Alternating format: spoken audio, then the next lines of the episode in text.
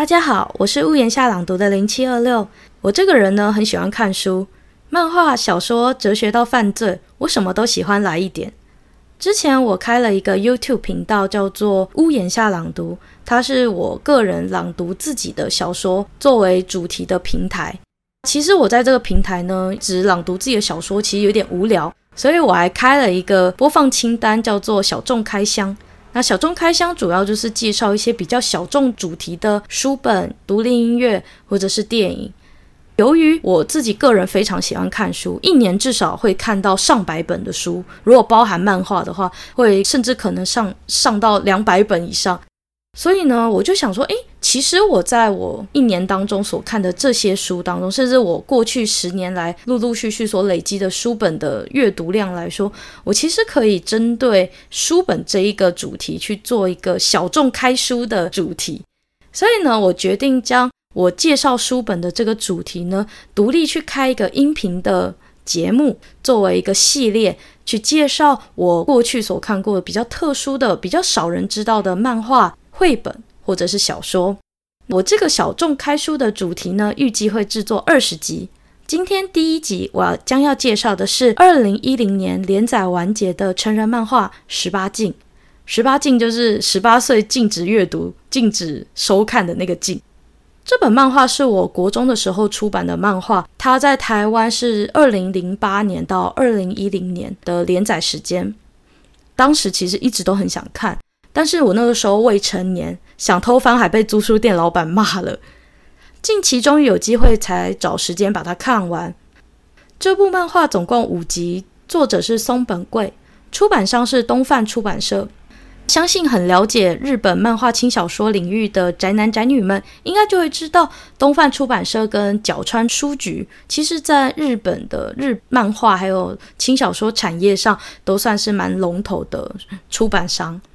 十八禁这本漫画的主角是十八岁的千金大小姐池内伦子。在第一集的时候，池内伦子家呢，从超级有钱，而且她是就读私立女子高中，然后是那种名门贵族学校。结果没想到呢，他们家一夕之间破产，而且池内伦子的父母马上就离异离婚，就马上把池内伦子抛下来。伦子小姐就立刻从一个千金大小姐，立刻变成身无分文的穷光蛋。变成游民的池内伦子呢，就开始到处找工作，想要在这个社会存活，就到处碰壁。最后因缘际会下，就踏入了成人 AV 性爱影像的拍摄工作。但是池内小姐并没有成为 AV 女优，她是成为辅助拍摄的协力助理的工作。我在看这本漫画之前，我一直都不知道 AV 产业是怎么样。不过我在看完这本漫画之后，我才发现说，哦，原来。AV 产业是需要非常多背后的幕后工作人员，为了一部作品，就是一部看起来很新山色、很咸湿的作品，去做很多的努力。像包括他在故事一开始就有提到，助理就要去把那润滑剂去温热它，用手一直不断的去做处理，然后其实一个非常粗重也很累的工作。其实我会推荐这部漫画，最大的原因就是因为它反讽很多一般民众对于性爱 AV 产业的歧视和偏见，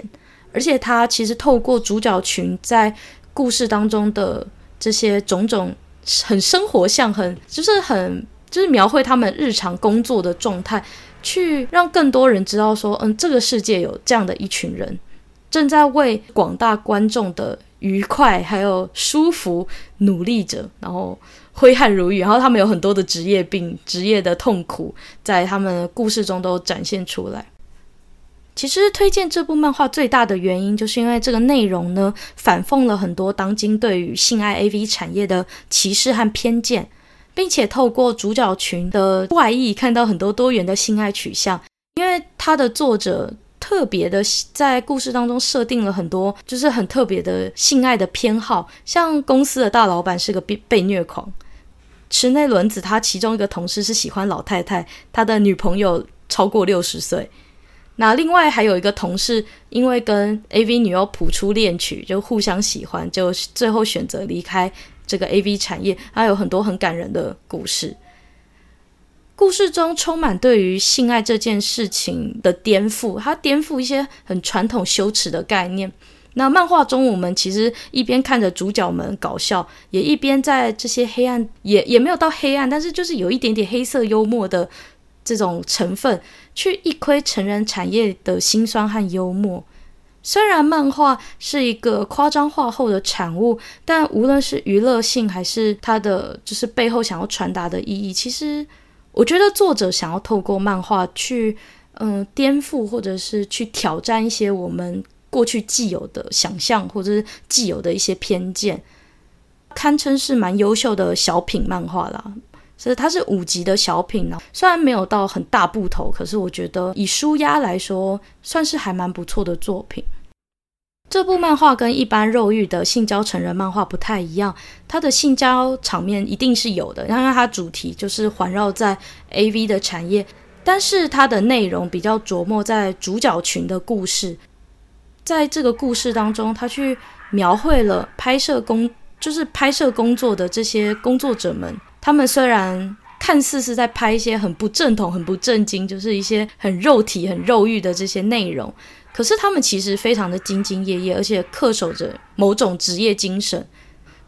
透过故事去阐述他们在工作中会遇到的一些挑战和困难，其实还蛮感人。就是在故事当中会感受得到他们很认真的想要投入这个产业，然后做些什么的这种努力。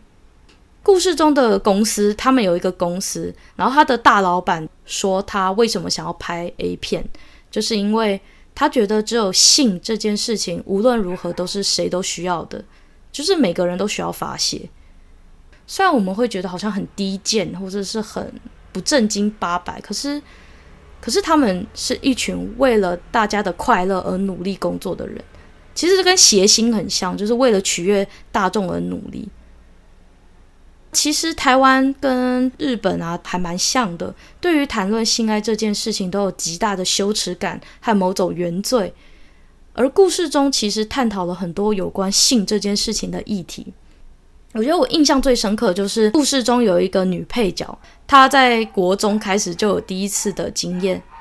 然后她后来为了体验舒服的性爱，就开始跟一千多个男人上床。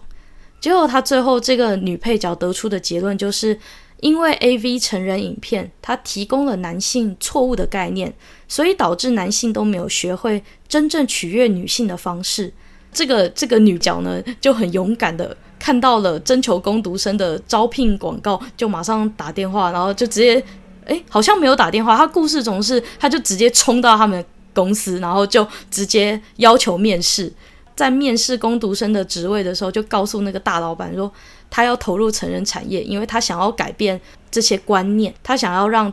拍片的内容是更符合真实，或是更符合取悦女性的这种状态，然后让更多的男人有正确的概念，而不是为了取悦男性而存在。所以他想要改变整个 AV 的生态，他就讲了一大堆，就是很像那个金恩博士什么 “I have a dream” 的那种演讲，然后结果其实是讲一个感觉很不正经，所以他故事中常常会有这种很。嗯，很反差萌的地方就是他会就是一副很认真的样子，可是他的内容就是会让人觉得你是在讲这个啊这样子。